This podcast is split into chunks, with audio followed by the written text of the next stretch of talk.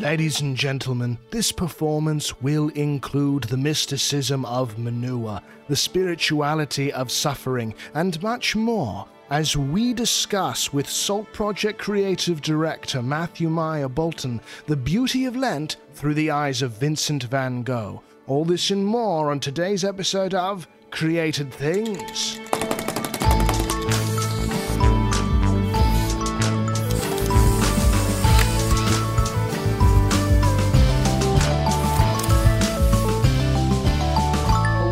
A very solemn welcome to Created Things, the only arts podcast you can listen to, even if you're missing one ear. Uh, I am psychotherapist and artist Jacob Flores Popchek. With me, as always, is my good and excellent friend, Dominican friar Father Gabriel Toretta. How are you doing today, Father? You know, I'm doing great, actually. Um, two ears, although our uh, our YouTube viewers can't tell because I keep uh, I keep the less seemly one uh, comfortably out of sight. But uh, but I promise you, it's there. Uh, yourself? I'm doing pretty good. Just before this episode, uh, Father Gabriel was giving himself a quick impromptu haircut. Um, and I was very concerned that he was going to accidentally cut off one of his ears. Yeah, I did. I did cut off. Um, Yeah, like quick impromptu uh, dude haircuts tend to do. I uh, I was like, I'm just thinking to myself, like, I know what to do. I've been doing this for a long time. You know, it's fine. I'm giving myself this haircut. It's all great. Uh, and before I knew what I was doing, I had turned this into um, uh, a chonmage, technically speaking, which is the uh, which is the haircut that uh, eighteenth century Japanese samurai would have, um, which is where you um, which is where you actually this this whole middle horseshoe, you just shave that to the bone, like you shave that down, and then you keep the sides as long as possible. Now, the part of the mm-hmm. chonmage I couldn't actually do is that you then get a ponytail in the back, but then because a normal ponytail in the back um, is A, dumb, and B, your enemy can grab it from behind and then drag your head around, so you'll, he'll kill you. Uh, so they would take that, and then they would put it pointing upwards. Oh, sure. So yeah, I've seen if, I've seen so photos it, of that. Yeah, so if this looks if this sounds insane mentally, like, I promise you it looks more insane than that. Uh yeah, cuz you've got this big bald horseshoe with this hair point this this ponytail hair pointing directly at you as a viewer, um which is a bold visual look which I accidentally gave myself. Uh and so I had to um go one hundred percent clean shaven. So um this this is coming from a man who is part of a uh, ecclesiastical history of very bold haircut looks. Yeah, very bold moves, you know. Actually, we had tonsures. This and... is see this is the thing, the Dominican Order, uh properly speaking, until Uh, until the mid twentieth century, uh, actually had one distinct set hairstyle that that uh, that everyone had to get, you know. So like, um, like a boy band in that way, like a boy band. Yes, exactly. The Dominicans, the O G boy band, you know, is that everyone had to have this one haircut, which we call the tonsure. Um, and ours was sort of legendary uh, because it was like this sort of most intense of all of them, which is that you take this like th a thin belt basically, and you wrap it around your head, uh, and then you shave to the bone everything that is not covered by the belt.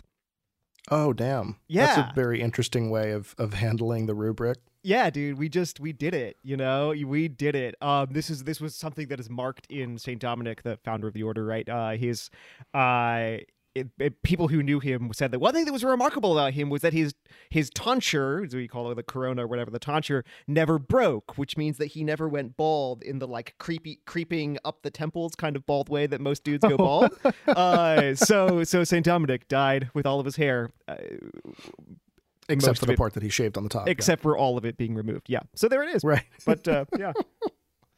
That's badass. I like it. I like it a lot. Well, speaking of bold looks, um, I'm very excited to bring in uh, our guest today, who is sort of a, uh, a an expert on on bold looks, on on arts, on theology in that way. Um, why don't we just bring him in now?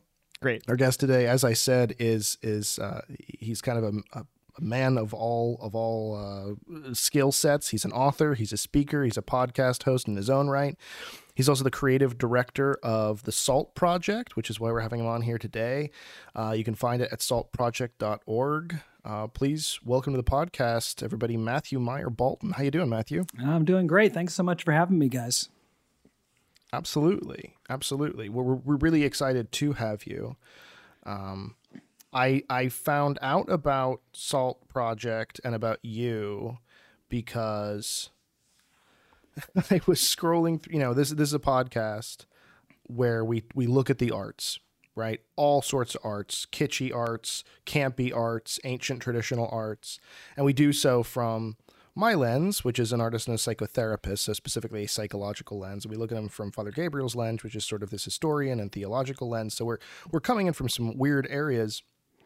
And, you know, our algorithms listen to us at all times. Big Brother is watching. And so because we're doing this podcast, I assume, I suddenly start getting ads on my Facebook for a Lenten devotional that combines the art of Van Gogh, mental health principles, creative exercises, and deep Christian traditional spirituality. And I'm like, as far as targeted ads go, was this one meant for any other person than me? Yeah, we made that ad only for you. It's a very, very targeted ad. It's uh, yeah, un unusual yeah, so... to have one person in your target set, but that's what we decided to do. But you, yeah, the good no, one is you, you got one hundred percent of your target audience. You that's know? Right. Like that's right. one hundred percent success yeah, rate. Like, exactly. That's amazing. So I want to talk to you about this, um, this Van Gogh project that... that I think should be sort of the center topic of today. Sure. Um, but because it's very exciting, it's, it's right up the alley of what we do here. Um, but before we get to that, it might be good to just introduce listeners to you and, um, and to Salt Project itself. Could you give us a little bit of your background? Sure. I, um, dove into uh, theology in my twenties. I had grown up in, in the Midwest and then spent most of my adult life, uh, in New England, and ended up going to Harvard Divinity School and then back to the Midwest for the University of Chicago for uh, a doctorate in theology. Mm-hmm. And yeah, sorry, woo-woo. And then throughout uh, that those studies, I just continued to uh, fall in love with the ways in which the theological traditions within Christianity and other traditions for that matter, and the artistic traditions, primarily in the West, but also beyond uh, the Western world, Uh, intersect and overlap, and in many cases are indistinguishable. So you've got, you know, the Bible. You could see the Bible really as a kind of library of the arts. There's, there's music lyrics in there. There's stories. There's uh, rhetoric. You know, the beauty of language, poetry, it's weird beat poetry. Yeah. yeah, weird beat poetry. Exactly. Liturgical chants. You know, there's all kinds of arts that are through and through the theological traditions. The deeper you go, the more artsy it gets. Um, and so a lot of my studies and then a lot of my teaching, I ended up teaching at Harvard Divinity School, and then at, uh, I was the president of Christian Theological Seminary. So a lot of that kind of work just hung out in those intersections and overlaps between the arts on the one hand and theology on the other. And of course, Van Gogh, you know, good old Vincent is right there at that, at that uh, intersection, and really spent his short life right there at that intersection. So Salt Project is... my wife and I run it. It's a small film and print per devotional uh, production company. We do devotionals every Lent, and we've done poets before. We've done Mary Oliver, for example. We've done Emily Dickinson. This year we said, you know what, we should check out this, you know, possibility of doing a devotional, not on a poet, but on a visual artist. And, and Vincent, of course, popped right to our minds. So, you know, they're not, not every artist... it was as literary as Vincent van Gogh was. Not many people think of him as a literary person, but he was. He read all the time.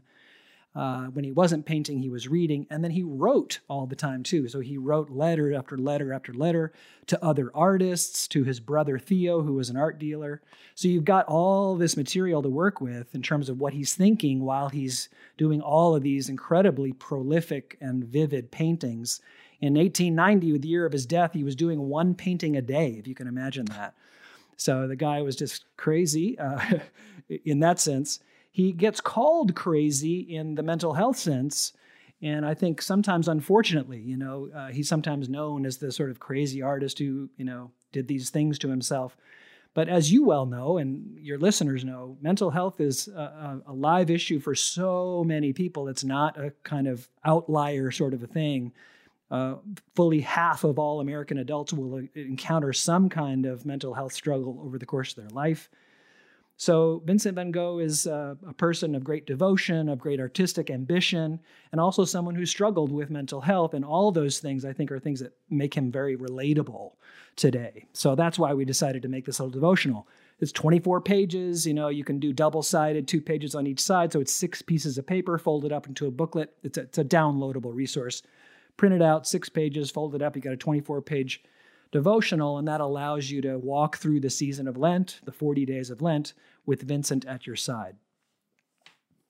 That's that's a fascinating that's a fascinating prospect, um, and I think it's great uh, to know that there's also this kind of backlog of these things, so to so to speak, um, a, li- a library of these that uh, would be uh, those are available as well for um, people so people for t- to access and download and purchase as well. Absolutely, we do a new one each okay. year. So Salt is yeah. about a dozen years old, so there's lots yeah. of uh, the library.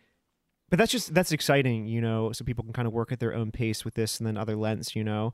Um, can you talk a little bit about um, about the season of Lent? I mean, about why you grab onto that, um, why you think sort of Vincent for Lent. Um, I mean, even just the idea the idea of Lent itself, right? I mean, uh, like, okay, I'm a Catholic priest. Like Lent is Lent is, you know, my bread and butter. Like I, this is in my bones. But it's not, you know, it's not it's not a member of like every every Christian's mode of worship, every Christian's experience, you know. So, what if you could just talk about that a little bit for us? Yeah, sure. Well, let's start with the name, the, the word Lent.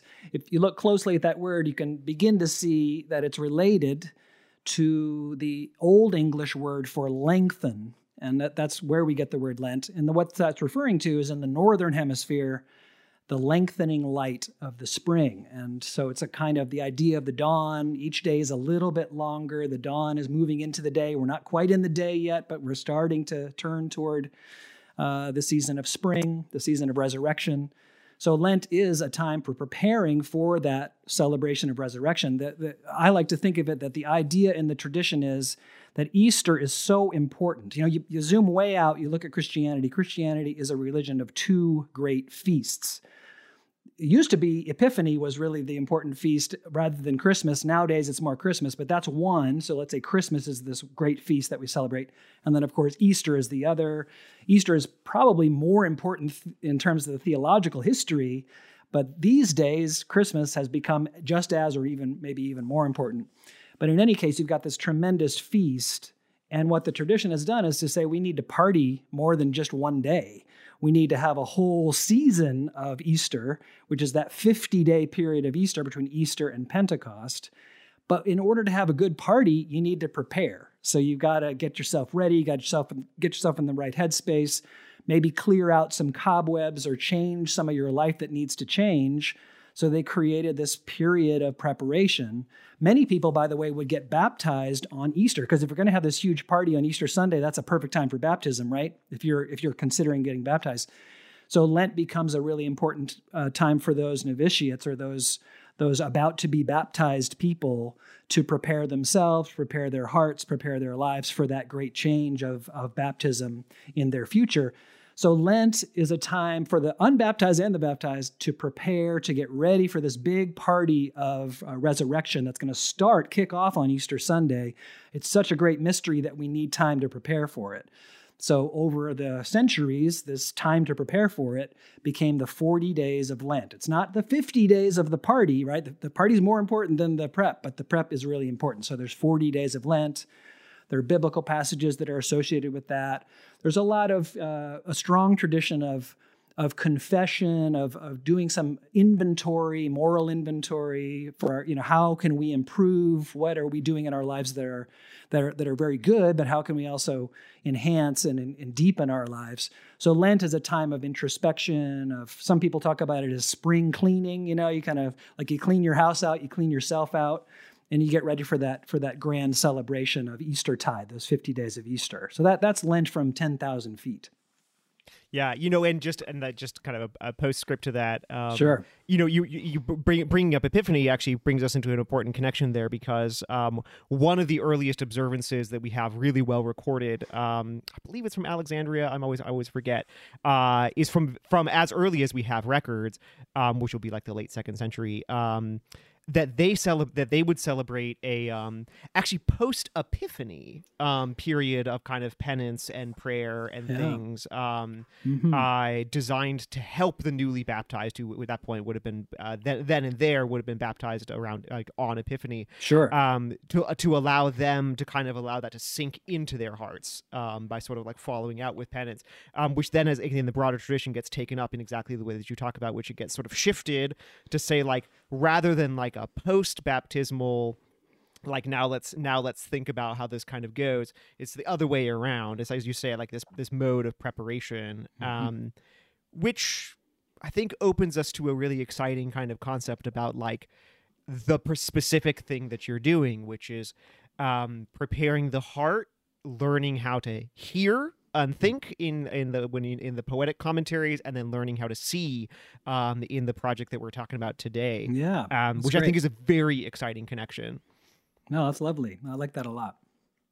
Some of your listeners may or may not know that that Van Gogh really wanted to to follow in your footsteps. Uh, maybe not to be a Catholic priest. He was from the Dutch Reformed mm. tradition, but to be a pastor, to be a a, mm. a minister, to go into the ministry. That was his dream. His father was a very kind of Uh, strict and uh, by-the-book uh, Dutch Reformed pastor. He wanted to become a pastor himself. Vincent did. He was the eldest child of the family.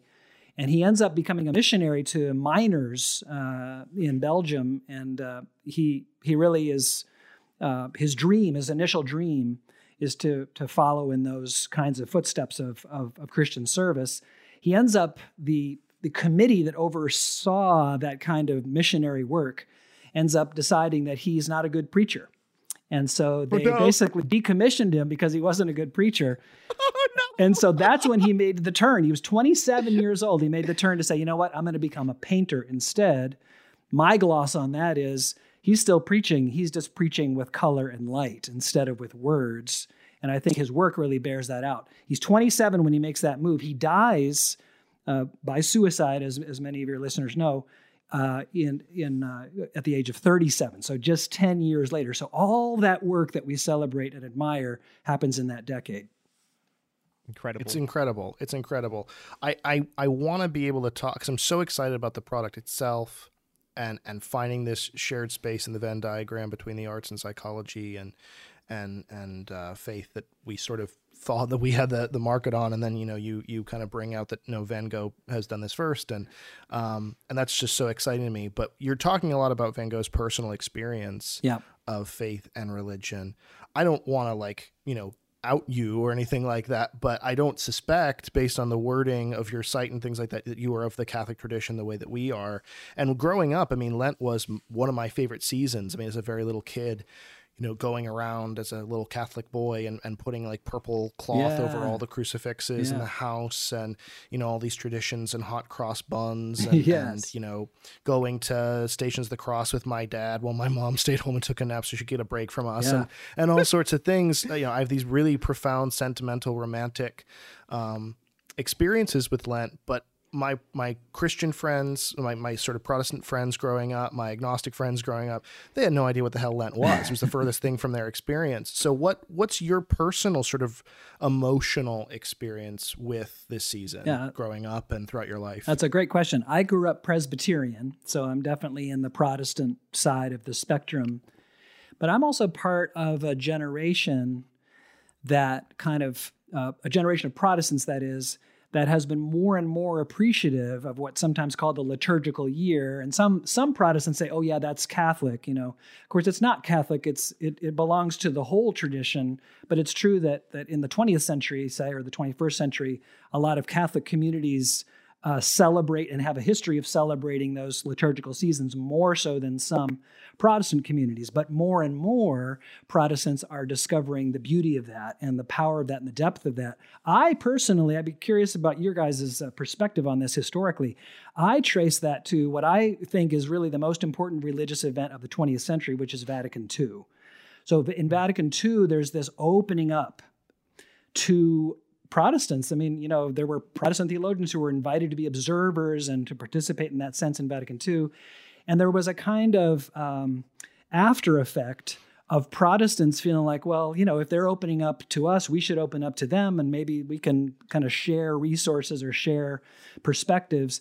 And you get in the sort of seventies and eighties and nineties, when I was growing up, more and more interest in things that were supposedly quote unquote Catholic that become more and more a part of your typical Presbyterian church. So now a lot of people who who purchase these devotionals that we work with, we work with thousands of churches, a lot of them are Protestant. And a lot of them are buying Lenten materials because they see the power of having a season of preparation. So I think this is a kind of broad trend among many Protestants, not all Protestants, but many Protestant denominations that are more and more appreciative of the liturgical year. I took a course when I was a student at Harvard Divinity School. It was with John Levinson. It was on Judaism. So Harvard Divinity School, he used to teach at U- University of Chicago too. They, Harvard said, teach Intro to Judaism for us. And so John Levinson scratched his head and he said, okay, I'll teach Intro to Judaism, Judaism, but I won't do it by saying, okay, here's what we believe and here are the big principles of Judaism. He said, we're going to do the liturgical year. That's how you're going awesome. to understand Judaism. You start with the festivals, you work your way through, you know, figure out what Pesach is, you know, what Passover is. That's how you should study Judaism. As a student, this was a mind-blowing thing for me. And I thought there should be a course on Christianity that does the same thing. And so, you know, long, a long time later, when I joined the faculty at Harvard Divinity School, I taught a course called Christianity, colon, the Liturgical Year, as a way in, not just to those seasons, but to the faith itself. So to look at the whole of Christian faith through the liturgical seasons. That's, that is, that's so fantastic. I, um, I, I I grew up Protestant, I, Protestant and specifically Presbyterian myself. Oh, okay. uh, and the the, the community uh, that I grew up in was um, th- th- at the time at least they were farther away from the liturgical tradition. Like I I remember this um, amazing sort of Easter where uh, the pastor sort of mentioned uh, that it was Easter. Uh, and, you know, enthused about that for a little while, and then continued with part twenty-one of his thirty-seven part commentary on Romans, uh, which was this amazing. I thought this is like this is this is like the this is Presbyterianism, like this is old school, right, like this is the word. This is like the, the John word. Knox goodness, you know. Right, it's like right. Listen, we're just we're doing it, you know, beautiful, but like exciting. Um, but you. So this is this is a really, I think, a fascinating context to bring this up. And so we're thinking about like different ways in the in which Christians have appropriated um, the liturgical year, have appropriated like thinking about um, the living in the seasons and all this.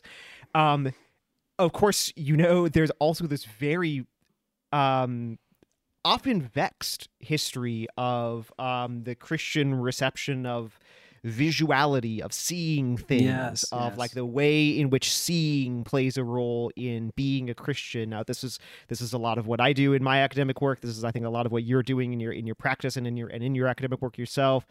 I mean, just I mean, and you, because in part you see these interesting con- uh, contexts in the scriptures where it's already confusing, you know. So you have like. Just in the Mosaic Law, just just in the book of Exodus, you have these very strong, like, you know, guess what? It's a commandment. Make no graven, graven images. images. And then like right. and then like two chapters later, it's like, by the way, Bezalel, uh, this is the artisan, you know, that's commissioned by God to like make a bunch of images, you know, like make these cherubim, make this ark, yeah, make yeah. all these things, sure. you know? And there's this There's this tension kind of that goes through Christianity that has certain high points and whatever. Um, I, but um, how, mm-hmm. just from your perspective, like how, how does a Christian begin to see um, art as a part of his life with God? That's the biggest possible question I could ask. Yeah, like, that's a you just told me just from your experience and your ideas. I mean, this this project that you're doing is so putting it in front of people as an opportunity to practice it themselves. But like, what is this? Like yeah. in your own thoughts? Well, I guess the first my, my my first thought is that it's so true that throughout Christian history, many of the arts, not only visual arts, also musical arts and, and theatrical arts, have come under times of suspicion, or periods or eras or, or, or communities that are very suspicious. Usually that's because of the power of those forms. So to take Calvin for an example, right, the sort of font of uh, what becomes Presbyterianism eventually, you know, he uh, was very suspicious of songs, on the one hand, the kind of, you know, songs that might be sung in kind of popular music, but he loved the Psalms, you know, and he thought that we should be singing Psalms. The congregation should be singing, not just a choir, but the congregation should be singing these Psalms. We should be singing in French. You know, he's in Geneva, which at that time was French speaking. He says we need to hire poets to translate from the Hebrew into metrical French so we can sing these uh, old, old ancient songs in our mother tongue, he would say. So he sees the power of music on the one, but he's also, you know, at the same time, because of that power, he's worried about, you know, not having too much power or falling into a kind of idolatry about the power of the art. So I think you get that tension throughout Christian history. There's a huge controversy, as you well know, around icons earlier in Christian history. You know, some say they're blasphemous, some say they're they're essential to Christian life. So you, again and again, you, these arts, because they're so powerful, become objects of uh, enthusiasm and objects of suspicion. I think we're in an era where a lot of Christians, including Protestants, I'll speak for sort of the part of Protestantism that I know best, where we're saying, you know, I get the idea, the focus on the word, you know, the focus on on, on scripture, the sort of words on the page. But God is in Jesus Christ incarnate, and that means not just words. It means eyes and ears, and, and it means the whole sensorium. And of course, liturgy, worship itself, is designed to engage, we say the five senses, but you know, scientists have pointed to many, many other senses that we have, not just the classic five, the sense of movement, for example, or the the the, the kinesthetic sense, uh, the sense of position in space. That's a, that's another sense that we have. And liturgy engages that, worship engages that. And I think there's a hunger over these last decades, and I think it's going to continue as far as I can see, in saying God wants to engage us holistically, and the human being, which Jesus incarnates, right? Or the, you know, God incarnates the human form in Jesus of Nazareth, includes all of these dimensions of, of the senses. And so sight, we are ex- extraordinarily visual. We're also, we, we depend on hearing, we depend on lots of things, um, but in a special way, sight is how we get through the world. It's how we get around, it's how we engage, it's how we decide, it's how we uh, encounter each other often. There, there are many other senses that we use, of course, and sight is, we don't want to overstate this, but sight's very powerful in human communities.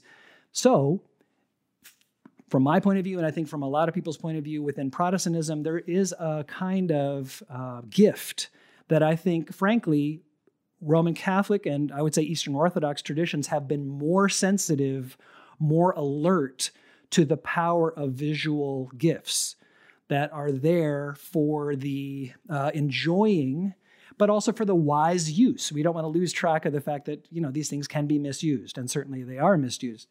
But if we have the wisdom in mind, then to engage a figure like Van Gogh, or we can name many other visual artists who are kind of allowing us to feel the gospel in different ways, that there are there are emotions and even, even uh, intellectual ideas that cannot be expressed in words. At least that's my claim. And that those ideas, you know, when we look at a painting like uh Crows Over the Wheat Field, that, that famous Van Gogh painting, or Starry Night. A lot of people know Starry Night. There's a there's an experience of engaging that kind of work that we we try to put words to it. You know, the, the great art critics help us put words to it. But there's always some some surplus. There's always something left over, and it might be a, a pretty profound surplus that's left over once the words come to an end. So much of life is beyond words, right? So much of life is visual. So people like Van Gogh help us with that. And, and he really wanted to get to the essence of reality, and he thought he could do it better in some ways through paint than he could through words. He says that explicitly in some of his letters. Hmm. There is with, with Van Gogh this desire to get at the kind of core of reality. Yes. Um, but, you know, you're talking about this sort of historical love-hate relationship, or or at least... Um, celebrating versus suspicious, suspecting relationship, yes, between Christianity and the arts.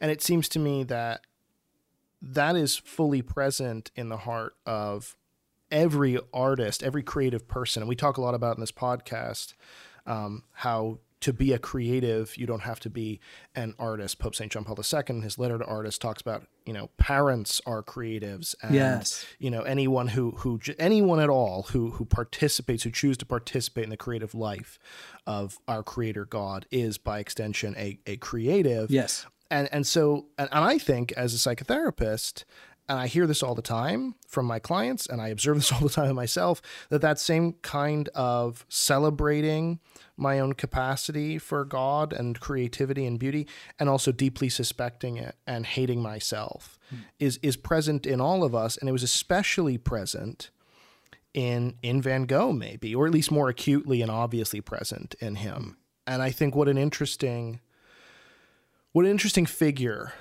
to follow us, or to follow, I guess I should say, through the Lenten season. One of the things that I love about your program, this Van Gogh and Lent program that you're, you're putting out, is that each reflection is followed by, and you don't explicitly state this, but it, it's followed by sort of three action steps. One, I would argue, is a mental health action step. One, I would argue, is a creative prompt. And then one, I would argue, is is a like concept for prayer and, and mm-hmm. theological no, interpretation. Very nice. And you know, I, I think that's such a cool thing. I talk a lot about how the Christian life is really a reintegration, right? You know, the Catechism, for instance, defines, you know, chastity as as uh, the integration of sexuality within the person. Or, you know, uh, Hans Urs von Balthasar talked about the disintegration yes. of of that sin brings into the world. So, yes. you know, what we're looking at, I think, what you're talking about needing to happen in the church and, and observing happening in the church is a reintegration. Yeah, rehumanizing. Of, mm-hmm. Right, the reintegration of of our perspective on our own beauty and creativity, and then you're also sort of, if I might be so bold, extrapolating that that Lent is a season for us to do that on an individual basis. And and Van Gogh, as this person who experiences that war within himself, is a really, really, really good person to sort of look to as we make that journey on our own. Uh, I love that. I think that's very well said. Uh, one of the things poetically that the tradition does is associate these forty days. Like whenever you hear the, the number forty, you know that there's some kind of poetry going on there. And one of the classic forties is, of course, Jesus's forty days after his baptism in the desert or in the wilderness. And it's a time of struggle. It's a time of temptation. It's a time of being humbled. And uh, Lent is a time of struggle, but there's a kind of, we don't want to just end with that word struggle. Struggle itself is creative, right? It's this, you know, the ancient Greeks, they they divided all activity into at least two categories. And one of those is poesis. And that that means making. That, as you pointed out, parents are creatives. You make a meal, you're being a creative, you're you're making, you, there's a kind of sense in which God is, is a divine poet. And so what Van Gogh helps us to see is the various ways that God is, is active and creative in the world all around us and within us, but there's also this implicit invitation. And I do think it intensifies during Lent to each of us to say, you know, come closer to that calling that you have to be creative, maybe in a way that's introspective, or individual. It could also be a communal form of creativity, or with your family, or with, with your friends, or with one person. But to think of Lent, these lengthening days when, when the creativity of spring is coming close, as a time of creativity, I, I love that definition of Lent, that, that Lent is an invitation to recover the deeply human act of making. That that really is profoundly who we are. You know, people say we're in the image of God, right? You hear that a lot. Oh yeah, humans are in the image of God, imago Dei. Well, what is the imago Dei? In that story where we get that word, of course, in Genesis one, that phrase, the image of God, let us make them in our image, in our likeness. That's a story of God as a maker, the, the, the poet of heaven and earth. That's what we see when we see God. And then we see a creature created in that image. So I think what the image of God in us really is, is that creativity.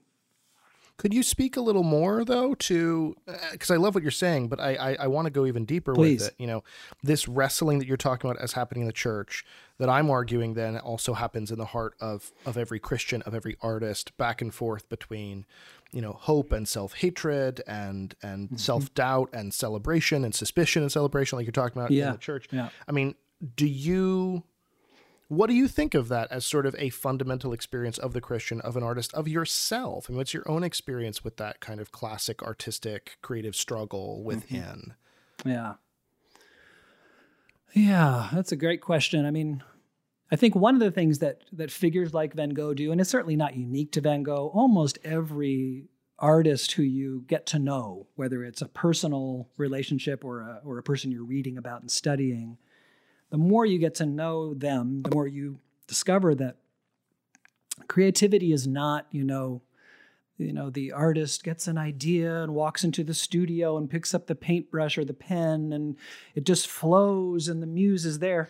You know, we the, just talked about this and we had a, we just did an episode on uh, being a tortured artist and that like cliche of being a tortured artist and this idea that I just go in and I, I go and I be creative and things just pop out of me like so much beauty diarrhea. Right. And it's just, right, you know. Right. I, was it Hemingway who said, you know, writing is easy. You just sit down at a typewriter and open a vein, you know, it's, it's, it's like, it's like, amazing. You know, it's not easy. It's hard. It's, oh, it's, it is full of struggle and difficulty. And so, you know, normalizing that I think is a is an important thing. Um, it's not easy for o- any artist that I'm aware of. It's always a struggle. There are periods or, of, of dryness or or lack of fertility or lack of ideas that could come in each day or in a period of a, of an artist's life. Um, I can identify with that. There are times when, you know, I do some songwriting. There are times when the songs come easy and there's times when they come not at all, you know, and you're kind of banging your head against the wall.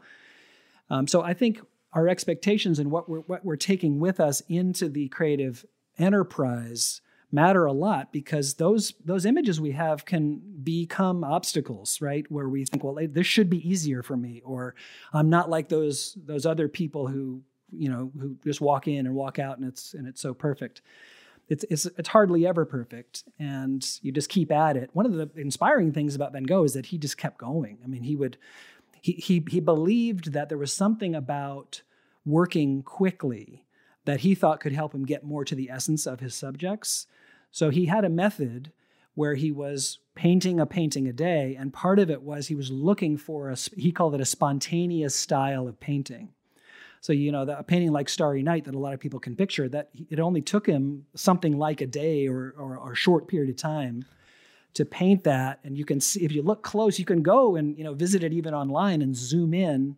I think uh, Google, Google Arts has it, so you can zoom way, way in. You can see the brushstrokes.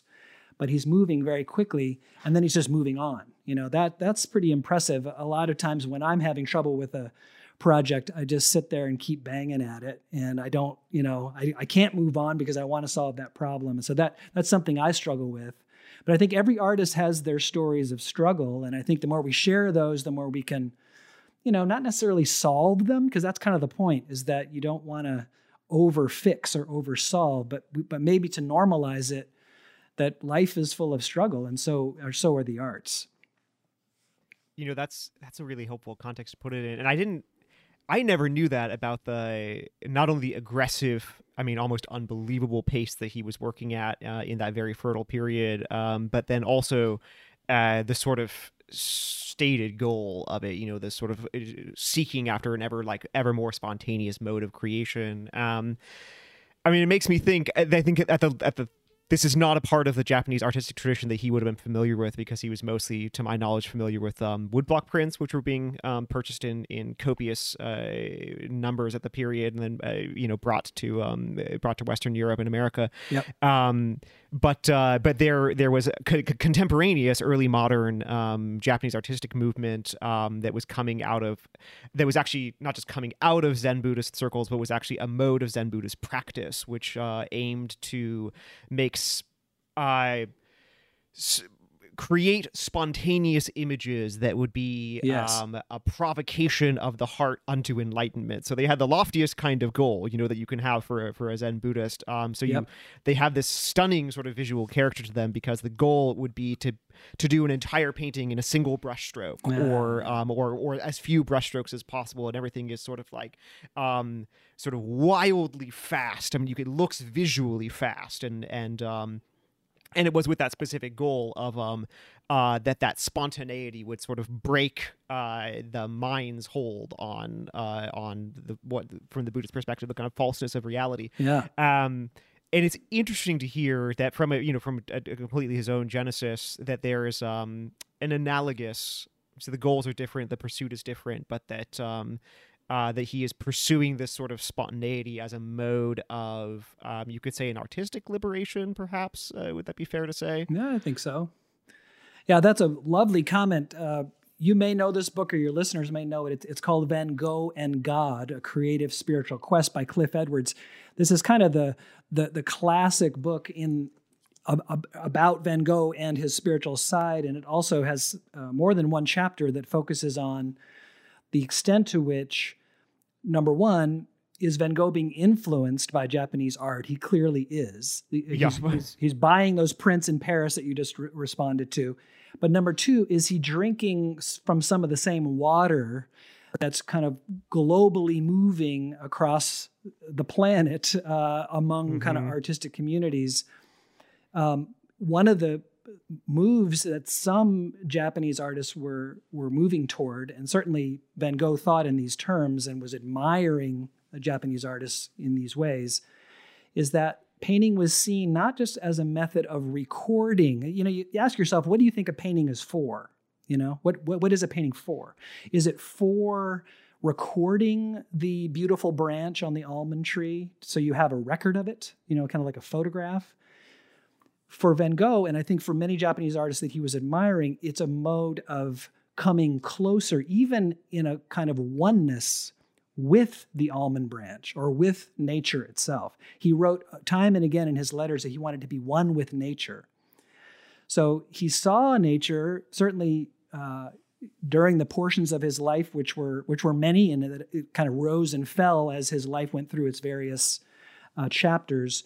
When he's thinking theologically, he thinks of this as God's creation, right? God's creativity, and he wants to be one with that. But also he he admired the natural world so much that he admired people who were close to nature, and he saw painting as a way to, to engage, a form of intimacy with the natural world and with, we could say, with creation. That's one of the things he thought painting was for. The other thing he said to his friend Paul Gauguin, who he had a big fight with, a big falling out with Paul Gauguin. So they had a tumultuous relationship, but they were very close friends. He said that for him, painting is for consolation and comfort for distressed mm. hearts. Mm. So to bring to bring comfort to distressed hearts. So one of the great discoveries for me in the research behind this devotional is this painting uh, called The Lullaby, which you may know. It's a woman sitting in a chair, very graphic wallpaper behind her. You can go see it if you're in the New York area. You can go to the Met in New York and see it on the wall, or you can hop online and go to the Met in the next five seconds and see it. Uh, what it is, you, it's this woman sitting on a chair with this wallpaper behind her. She's holding a rope or a cord in her hand. In those days, Van Gogh's viewers would have known that this is a woman, the, the other end of that cord would be on a cradle. And so this woman might have been in a rocking chair herself. She's rocking back and forth, pulling that rope and rocking the cradle. So the painting, you're, you're regarding this painting of this woman, you are being placed, as it were, in the cradle. Hmm. What, what Van Gogh wrote to his brother and to Gauguin about is that his idea, he said, he said, I want this painting to be in an Icelandic fishing boat. So not the high society, not the, the hoity-toity rich who would buy the paintings, but in an Icelandic fishing boat, so that the fishermen, when they see this painting and they feel the rocking of the waves, would imagine themselves comforted, that they might be distressed, but they would be comforted. Now, this is so interesting. I'll say two more quick things. He he actually drew in one of his letters his design in his mind. He wanted the, the the lullaby, this picture of this woman with the rope, to be in the middle of a triptych of three images. On either side of the woman, he wanted sunflowers. So a lot of people know Van Gogh and his sunflower paintings. His image was a triptych, two images of sunflowers and the lullaby in the middle. So it's an evocation really of an altarpiece, you know, a triptych, a classic triptych. The other thing is many fishermen had in their boats an image, and it was often an image of, wait for it, Mary, a Madonna. Mm. Sure, so he he knows sure. all of this. He has this in mind. And so what we can do if we see it with the right way, I wish the Met would, you know, create the, uh, you know, inside of an Icelandic mm. fishing boat and put yeah, two yeah, sunflower yeah. pictures there. This is what he thought painting was for, was to give, this is a, you know, in my mind, it's a it's a Madonna or even a divine image. And you think of Jesus saying that he wants to gather Jerusalem under his wings like a mother hen. So this is kind of picking up on the maternal images in Scripture for God. So it's a kind of divine lullaby that is, you know, the rocking of the waves. All of creation is being comforted by God. That, I think that's the kind of big idea that's behind what Van Gogh is up to in a picture like this. And you miss it if you just walk into, you know, yeah, it's a white wall and there's a picture of a woman with some fancy wallpaper.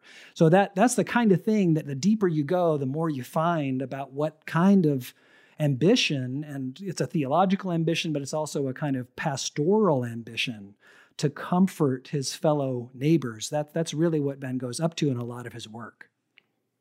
You're you're talking so beautifully. And first of all, actually, side note. So anyone who listens to the podcast knows that I'm a big themed entertainment nerd, theme parks, immersive design science centers. Yeah, yeah. I'm still working on, it's a sort of long project, uh, both to enter the industry and also to convince uh, Father Gabriel that this is the coolest, highest form of art.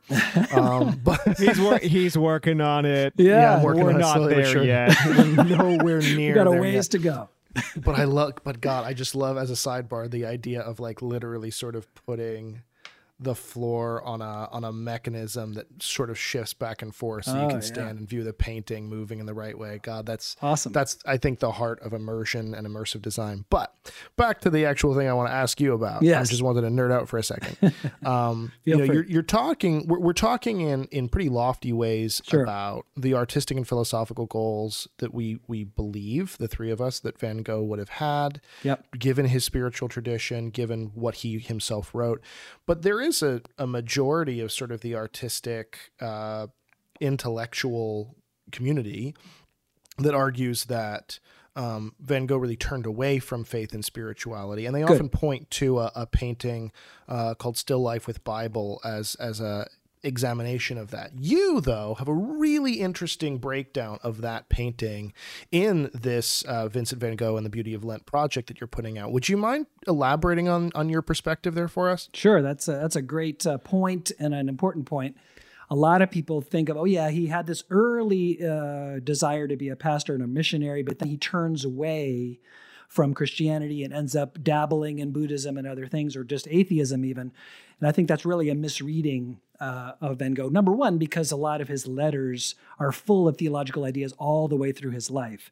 But what one of the things people point to, including Cliff Edwards in this kind of famous book, he makes a, a, a similar argument. He says, oh yeah, here's how we should understand this Still Life with Bible. So let me describe this painting to you. You can also just hop online and take a look at it. But very briefly, there's a big Bible in the middle. It's on a table. The, the background is dark. There's a candle that's behind the Bible that's just gone out. You can see a little bit of smoke. Uh, and then in front of the Bible is a small yellow book. I think it's yellow as I recall. And it's a novel, Emile Zola's novel, Joie de Vivre, or the, the Joy of Life. So the, the the kind of typical reading of that is, oh yes, this is Van Gogh's father's Bible, which is probably true. It probably was his father's Bible. He painted it shortly after his father's death, so that's probably what the uh, candle, the snuffed out candle means, that the father has just died. And that the uh, little novel, the uh, Joie de Vivre novel, is the sort of turn toward modern literature, turn toward joy, turn away from the sort of dour, overbearing presence of his father and even the overbearing presence of the Bible. That's that's the sort of typical reading. I think that's really a mistake.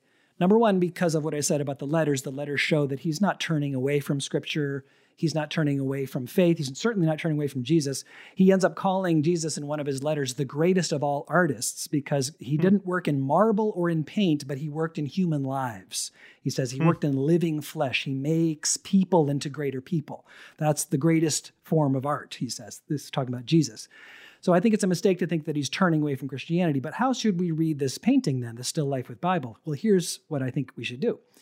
If you go take a look at this online in a way that you can zoom in, you can see very clearly that the Bible is open to a particular page. And that page is from the book of Isaiah, and it's the fifty-third chapter of Isaiah, which is one of the chapters that's associated with the famous image of the suffering servant. In, in Jewish tradition, the suffering servant means a whole set of things. In Christian tradition, that suffering servant is often interpreted as Jesus himself, that Jesus is the one who will suffer through the passion, of course, the one, the, the same passion that's coming toward the end of Lent, right? The Holy Week and the, the, the betrayal and the uh, torture and the crucifixion, the, the passion of Christ. So this is a page about the suffering servant. And then that novel, a lot of people say, oh yeah, Joie de Vivre, the joy of life. He's really talking about joy and not suffering. But of course, most people who say that haven't read the novel, because the novel is about suffering. It's an ironic title. It's the, the, the heroine at the center of that novel goes through struggle after struggle, suffering after suffering. Van Gogh loved that novel. And it's, and it's a great novel. And Emile Zola is a great novelist. What I think is clear, at least this is my interpretation of the painting, I think it's much more persuasive, is that what Van Gogh is saying is that there is a deep kinship between the Bible on the one hand and modern literature on the other. We shouldn't let either one eclipse the other. We should see the deep kinship between them. That in the Bible, we hear about the suffering servant, Jesus. In this novel, we see another sort of image of a suffering servant, the heroine, Pauline, who's at the center of that novel, Uh, Joie de Vivre. It's another way of saying that the Holy Spirit is active in Scripture, yes, of course, but also in the world around us, and, and in particular, at least in certain cases, in and through great art, like this great novel that he loved so much. He's not turning his back on the Bible any more than he's turning his back on this great novel. He just doesn't see them in competition. He sees them in a kind of concert or a kind of collaborative way, that the Holy Spirit moves through all of these things, the ancient arts like the prophecy in Isaiah, and the modern arts uh, like this great novelist, which, you know, was a kind of contemporary novelist for him in the in the mid-nineteenth century. The the candle in the back, yeah, it's probably his father's death. I, I, I do think that makes some sense, that the father has just died. You see a little bit of smoke. Here's his father's Bible. But this is Van Gogh's manifesto, his statement about how the Holy Spirit works through Isaiah and through Zola, you know, through through different forms of literature. Mm. And of course, the Bible has a special place in Christian life. He's not putting them on the same level, but but he is saying, let's not limit our vision to only the Bible. Let's also see how the Spirit and all these beautiful tropes and forms, like the suffering servant trope, appears again and again, even in our own lives. His life, this is the final piece of the argument, his life is he wanted to be a suffering servant. He he very intentionally wanted to be, he said, I want to be poor. He said, I want to live the life of a dog. By that, he meant very modest, humble, and, and moving into nature, toward nature, not away from nature. So he really wanted to be, uh, in a way, a kind of monastic or a friar, we could say, living a very uh, devoted but very modest life. You know, we think of monks or friars as, as devoting themselves to things like poverty and chastity and things like that. He had his desire to make those kinds of commitments and live that kind of a life.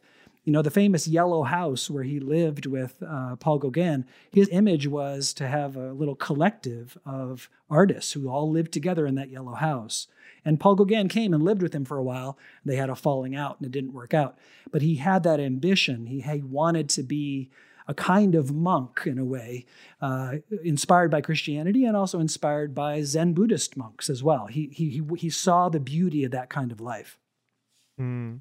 You know, and that brings up, um, you know, we we talk, we had a we have an episode talking about tortured artists. We talked about tortured artists a little bit earlier, but it does bring us to a really important Um, question, I think, to continue to think through with Van Gogh, yeah. um, which is that, which comes up precisely from this painting, right? Um, that like, um, so the, Van Gogh wouldn't have particularly known this. There's no reason to think that he would have, but um, but this passage, um, Isaiah fifty-three, um, in Christian tradition, um, especially, especially, especially with Augustine, but not only with him, like Basil the Great, working in a totally different um, or in a, in a far, far removed context as well, um, see this as part of, you could say, a diptych thinking about. Um, what did you just call me?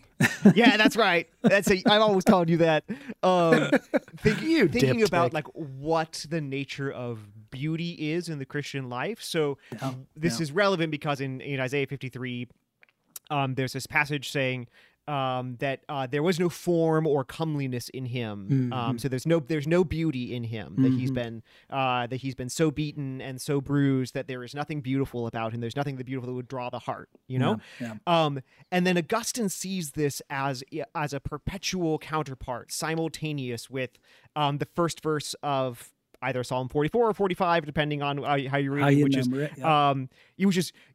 Uh, you are the fairest of the children of men. Yes. You are the fairest. You are the most beautiful of the children of men. Or the Song um, of Solomon, says, too. Yeah. The, the fairest, or the Song of Solomon, yeah, you know, yeah, exactly yeah, right. Yeah. Um, and that these are spoken, specifically, he says, uh, that these are spoken both about Jesus Christ. Mm-hmm. um, and there is this, you know, Augustine makes this a, a major motive.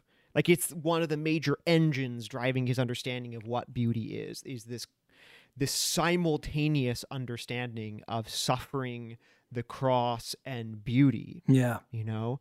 Um, there's yeah. just... But, of course, we know this can go this can go strange places. I mean, uh, suffering often does not lead us to Jesus Christ, and most of Zola's oeuvre is about how it doesn't, you know? Yeah, right, right, right. For instance. Um, and, like, you know, Van Gogh takes his own life in a, in a, you know, in a moment of tragedy. Absolutely. Um, and all of the rest. Like, how do we...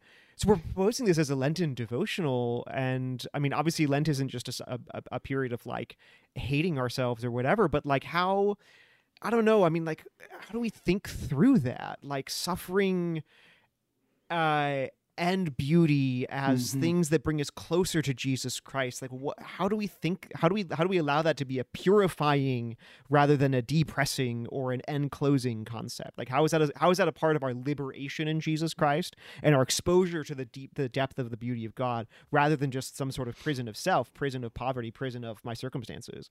Yeah. Oh, well, that's a great question and a deep one. Uh, I mean, one key principle that I find myself using, and this is included in the devotional, this basic idea, is that, yes, there is a, a strong claim within Christian traditions that suffering can have a redemptive dimension, a beautiful dimension, that suffering can. But that does not mean that we should court suffering or prolong it.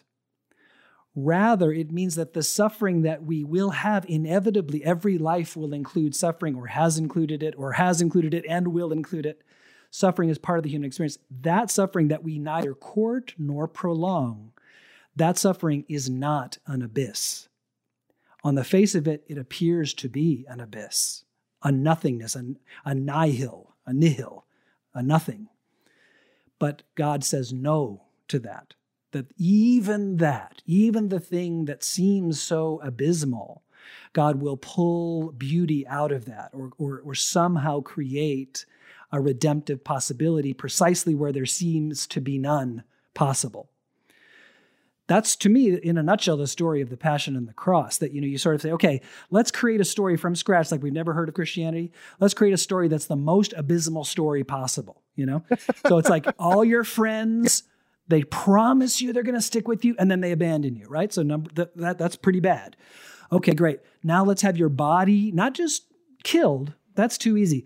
Let's have you, you know, tortured, slowly mocked. You know, let's have people mock you while they hurt you. You know, so it's not even, it's worse than Job in that sense. Like you, you have mockery. That's, to me, that's one of the most powerful parts of the of the Passion stories, the mockery. So you've got well, and there's even I would I would add even, um, and this maybe will get us down a rabbit hole. But speaking as a psychotherapist is a point I often make to my clients. I mean, when we talk about the stripping of Christ, there's even a, a sexual humiliation component to that, a sexual trauma there, right? So there's literally the full gamut of every bad thing you can imagine. Right. Yeah, I, I love that word humiliation. I think that's I think there's many kinds of humiliation that are being included there, including the humiliation of being stripped. It's there's a kind of disgrace here. But even in that story, it reminds me of the story of Joseph, you know, where, where, you know, Joseph says to his brothers, you intended it for evil, you know, selling me off into slavery, but God intended it for good. That somehow God works through, even through the thing that on the surface really seems to be and really is evil, that it's, it is evil to humiliate another human being, to destroy them slowly, to mock them and disgrace them. You know, if anything's evil, that's evil. somehow God will say to the human uh, hu- humankind that even in this terrible thing, that God will somehow bring beauty and good out of that.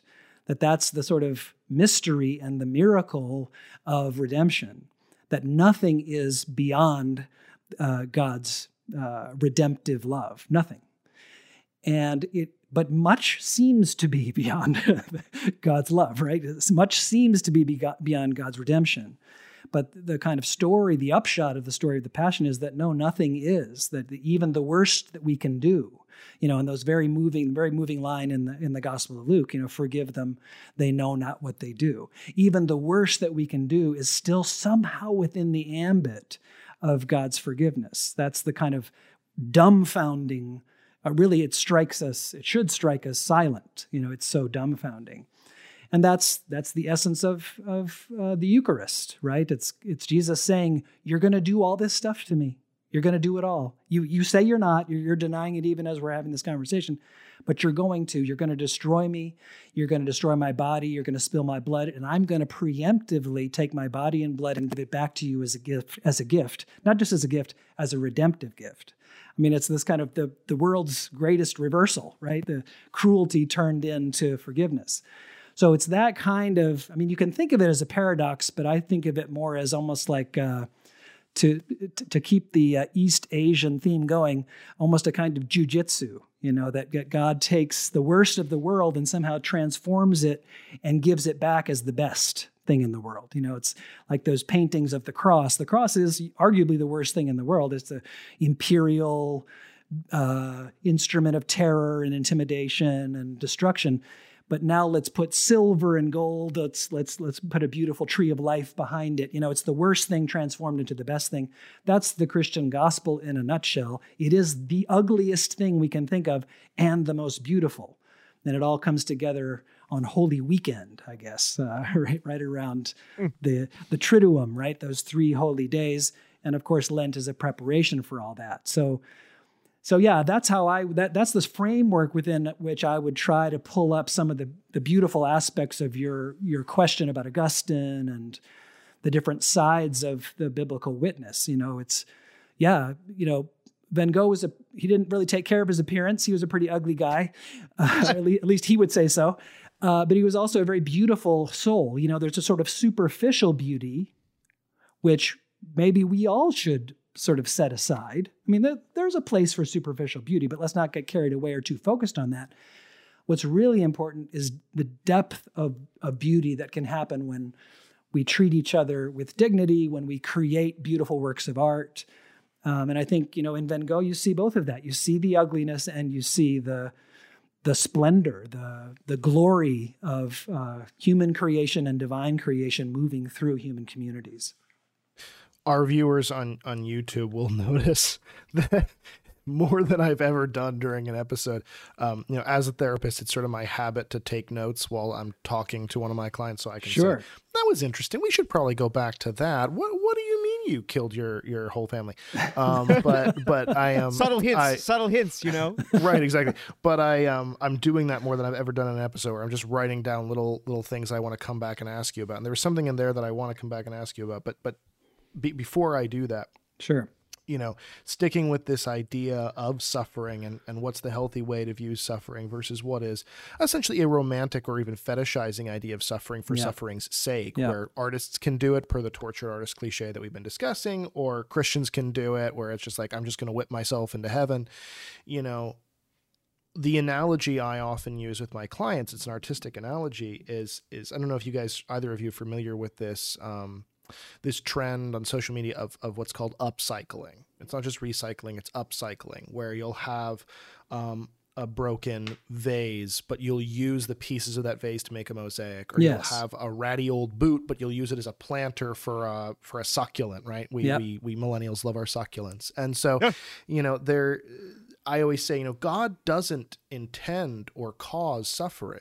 He's not up there in heaven, you know, with his stroking his long beard on his throne saying, I'm going to make this guy's dog die and that will teach him, you know, there's a, there's a joke about the song, um, that terrible, terrible, terrible song Uh, we, we try not to objectively judge any art, but I can objectively judge this. The Turtles on the Christmas Shoes by New Song, where, where, you know, literally God just basically gives this little boy's mom cancer to teach the singer of the song that Christmas is important, right? Like we, we will we will often think that like God is this torturous asshole who just revels in right. doing dark things, but for our greater good. And I say, no, God is an artist who, you know, observes the ratty old boot that right. sin causes right. and says, how can I upcycle this into something beautiful?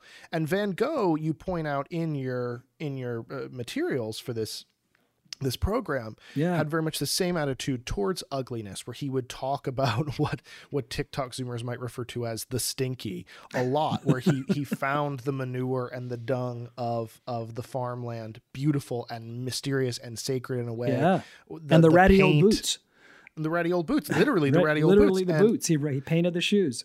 Right. And, and so there is this godlike perspective on this, this manure, this ratty old boot is going to be there either way. I didn't cause it. I didn't will it. I didn't make it. Right. That's God's view. That's the artist's view. But can I make something beautiful out of it for the sake of this person that I love? For Van Gogh, that's the viewer. For God, that's his children. Yes. And I would offer that that is the healthy, quote unquote, middle ground, or or even I would argue the higher reality of, of what suffering is. It's not something we avoid. It's not something we court, as you say, yes. but it's something that when it arrives, like the ratty old boot, we say, could I, could I by God's grace alone plant a succulent in this boot? Could I paint it? Yeah. Yeah. Could I uncover the beauty that, that is there somehow, you know? Yeah. I, I, I love that idea of, of upcycling, or the Germans have a term, Aufhebung, you know, where you, you lift, you lift Listen something up. up to a higher level and, and thereby create a, a new sense of that same thing, but now at a higher level. Yeah. You know, I love that. It's like kind of like modulating in music up to a higher key.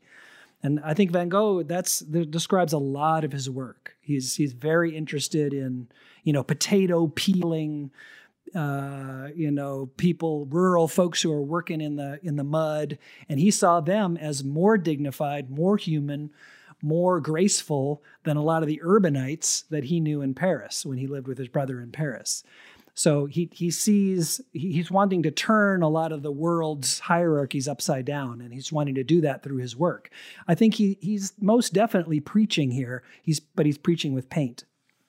I want to cut back to, though, a, a point you made right at the beginning of the podcast when you were talking about mental health statistics. Yeah. And you were, you were, you know, valiantly trying to not make light of, of his quote unquote craziness. Yes. Um, by illustrating the fact that, you know, many of us have mental health issues. I think you threw out the statistic, you know, something like fifty percent or over fifty percent of adults, but I, as a therapist, would go further.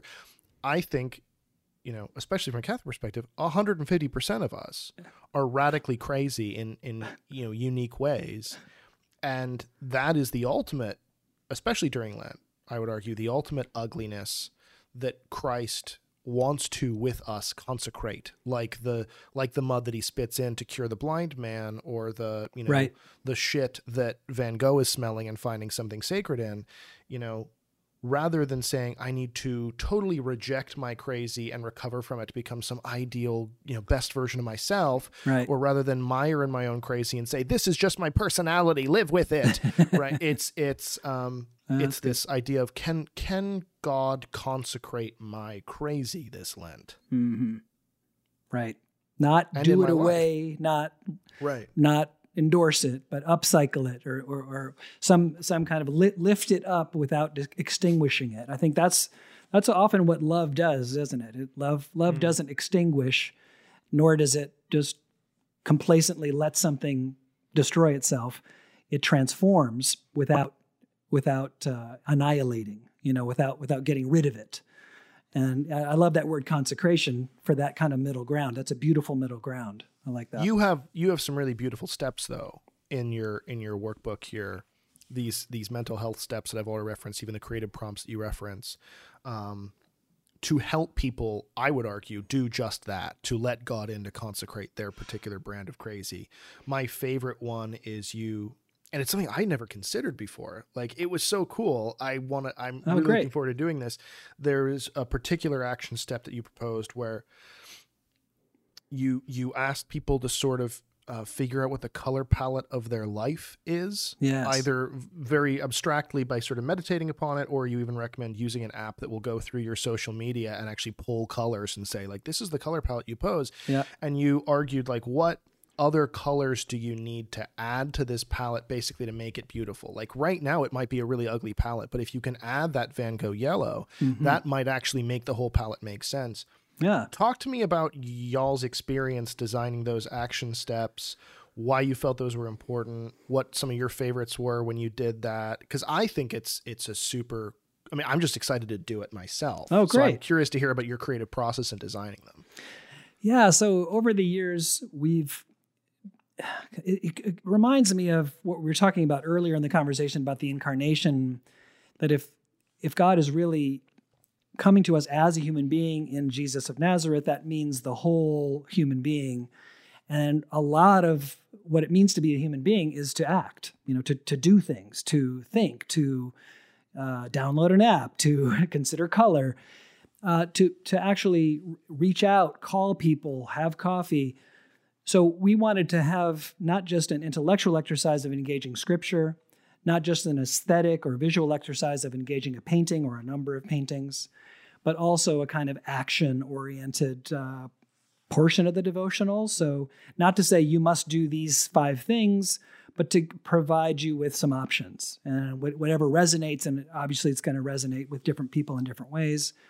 If this resonates for you or for your family or for your partner or or whatever, or for your con- congregation or for your, your larger church community, try this action out. So that, that's how we conceive it, is we conceive it as uh, actions that would allow us to kind of live into these ideas, not just say them, not just think them, but kind of live them out in some way that makes a real difference. And, you know, of course, that's what these ideas are for, right? You haven't really grasped any idea, at least in the Christian tradition, you haven't really grasped it unless you're you're living it out in some way.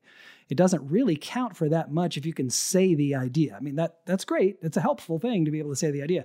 But if that's all you can do and you're not really living it out and putting some some flesh on it, if I can say, or incarnating the idea, uh, one of my favorite theologians says, yeah, you know, Jesus is God incarnate, but we need to become incarnate. We we need to really step into our bodies and our, our the, the, the fullness of who we are. That's really uh, the challenge of uh, of incarnation, is, is each human being, are we need to step into to who we are. So so yeah, hopefully these action steps can help with that. And you know, some of them are playful and and maybe uh, thought thought provoking, like the one you just mentioned, and and others are, you know, really quite straightforward and simple, picking up on themes either in the Van Gogh or in uh, the scripture passage of that week, and trying to say, let's, let's, how, how do we incarnate this idea? One way to think of scripture is as a script, as some, you know, like a, like a script in a play.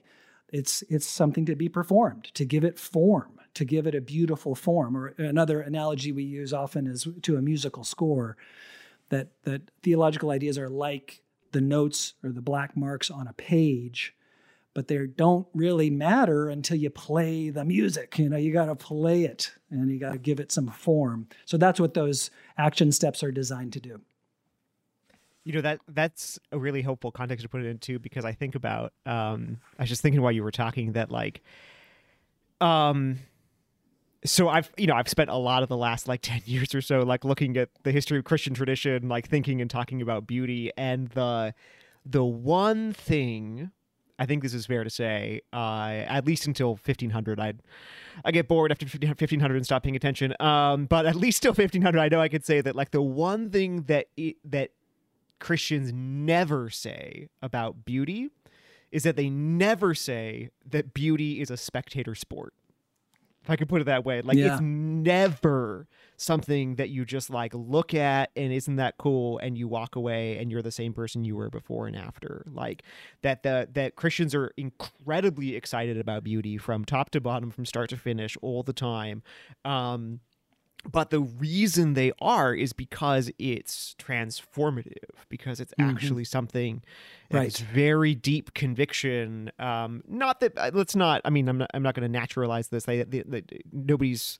like, let's not be silly, like beauty isn't a sacrament, art isn't a sacrament. Um, right, right. But like, but that there's something about the way in which God reaches out to the world, um, whereby beauty is the particular, you could say, mechanism, so to speak, of reality by which he transforms the heart, you know, to right. incarnate his beauty, his virtues, his um, his actions, his uh, who he is, you know?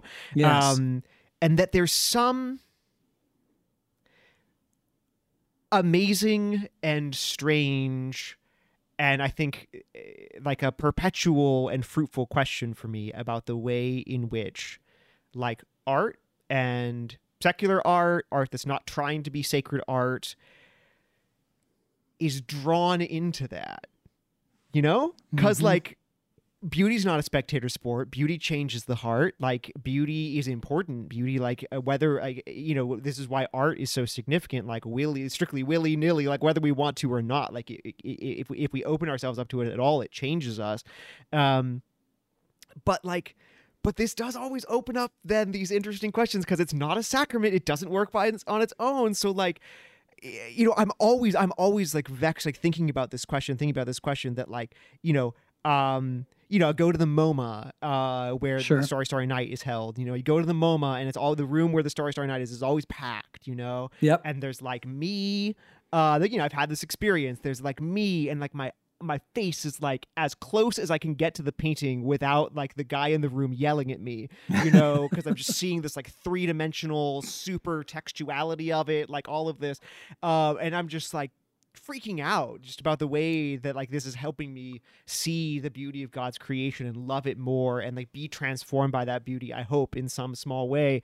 Um, and then, you know, you've got your like rando tourist who just like walks up, takes a photograph and walks away. And then you've got the other people who are thinking about this and think like, isn't it great that we have beauty, but we don't need God? And like, you know what I mean? Like there's all these different yes. ways of encountering this thing. So like yes. thinking about beauty as not a spectator sport, what do we do about like your, your, your devotional is, if I could put it in this way, it's it's it's it's a handbook for spectating. It's like how to look right. and see and be changed by beauty. So like, how do we do this? What is what's going on here? Well, to me, what we need in those kinds of situations, you you you really do a great job of describing the diversities of reactions to a masterpiece like Starry Night. I think what we need in those situations is a docent. So in, in the big picture, the docent for Christians is, of course, Jesus himself. He is the docent to Scripture. He is the docent to the sort of dynamics of life. I don't think, I, I'll speak for myself, I'm certainly not um, qualified and, and well-suited to figure that all out on my own, right? So I need a docent. Now, even understanding the docent is trickier than it sounds, right? So it's not like, oh yeah, now I have a docent, now everything's cleared up. I need a community around me to help me interpret the docent. And that, that's what I think the church is. So the, the church is sort of the conversation that's that's around what the docent is telling us about the, the world or the, the, the masterpiece of creation or the masterpiece of Starry Night. So what we try to do in the devotional, like for example with Starry Night, we, that's in there, as you might imagine, we positioned that painting on Palm Sunday. Because Palm Sunday, remember there's that, that famous line in Palm Sunday where where Jesus says, you know, if these guys weren't singing Hosanna, the very stones would would would cry out. In other words, creation would would would erupt in praise because the Messiah has arrived. And, you know, so we're inviting you to see the Starry Night in that kind of way, where you've got the the swirling sky and then the reaching of, of creation. There's a, there's a steeple, a church steeple, but also there's a cypress, and they're they're, they're reaching up to the sky. So there's this kind of wonderful Uh, dialogue going on between heaven and earth, you could say, in that painting. Now, that's one way of looking at it. And what we encourage people to do is to not only use the devotional on their own, but to engage a friend, you know, maybe online or in person or whatever, or a family member, to get those kinds of conversations going. That's really what Scripture is for, is to create those conversations. And I would say in a, in a different register, but in the same principle, that's what great art is for. It's to stimulate those kinds of conversations. We aren't really made to figure this out alone. We're made to figure it out together and to correct each other and to say, well, I don't know about that. What about this? Or to introduce a new perspective that you wouldn't have thought of otherwise. So, so I think that's the, the world we live in, as we've got to move in these small groups, essentially. That's how human beings have always lived for, you know, what have we been around for three hundred thousand years or something like that? It's been small group life pretty much throughout. And, and it should continue to be, especially with these important questions. I'm in love with this. I say towards the end of many of our episodes, with every ounce of sincerity, um, always off air, that, oh my gosh, this is my favorite episode we've recorded. And and I think that's true because, you know, consecutively it is, you know, the best sure, episode yeah, we've done yeah. so far. But this Absolutely. by like ten miles is my favorite episode that we've, this we recorded. This oh, is, this so is nice. so, so great. Um, since we're, since you're talking about, you know, doing the project with friends anyway, I think this is as good a time to sort of turn this back over to our audience for, for, for their thoughts and, and their conjectures and to actually use the, the program. Matt, tell Great. us, tell us where our listeners can, can find out more about SALT and also where they can pick up this project for themselves and, and use it with their spiritual communities, their families. Sure. So it's all uh, available and accessible at salt project dot org. And you'll see there's a little shop, a little store right across the top bar, and you just drop that down. This is a downloadable or printable resource. Every time you order it, you get the files that you need to print it out, but you also can just use an e-reader and, and engage it digitally. So there's multiple files in each portfolio. And we've got a whole library there. We've got Mary Oliver and Emily Dickinson. We've got Maya Angelou, of course, Vincent van Gogh. So um, we invite anyone who's interested in the arts of language and the arts of paint, the arts of the, the visual joy of life, and uh, the arts of music to visit us and see, see if we have anything that might help you in uh, the Lenten journey or the whole year journey of, of being a Christian and making our way forward. I want to thank you guys so much for inviting us and, and inviting me to be a part of this conversation. Thanks for the work you're doing. It's so important to connect these dots. So uh, I really appreciate your work. Thank you. Oh, thank you so much for, for being with us. Uh, again, Matthew is the creative director of SALT Project. You can find that at you can find that and all the resources we've discussed today, salt project dot org. Um, thank you for the created things that you have created so wonderfully. My pleasure. Thanks so much. A great conversation. Really enjoyed it. Thanks, really enjoy having you. And for all of y'all at home, we wish you a very blessed and beautiful, Uh, meaningful, messy, stinky, sacred, consecrated Lent. Uh, go forth. Create cool things. This has been Created Things, an art, soul, and mind production with Jacob Flores Popchek and Father Gabriel Toretta. Production by Kyle Meineke and Jessica Flores. Theme song by Federico Caranza. For more on the podcast and on its hosts, visit art soul and mind dot com.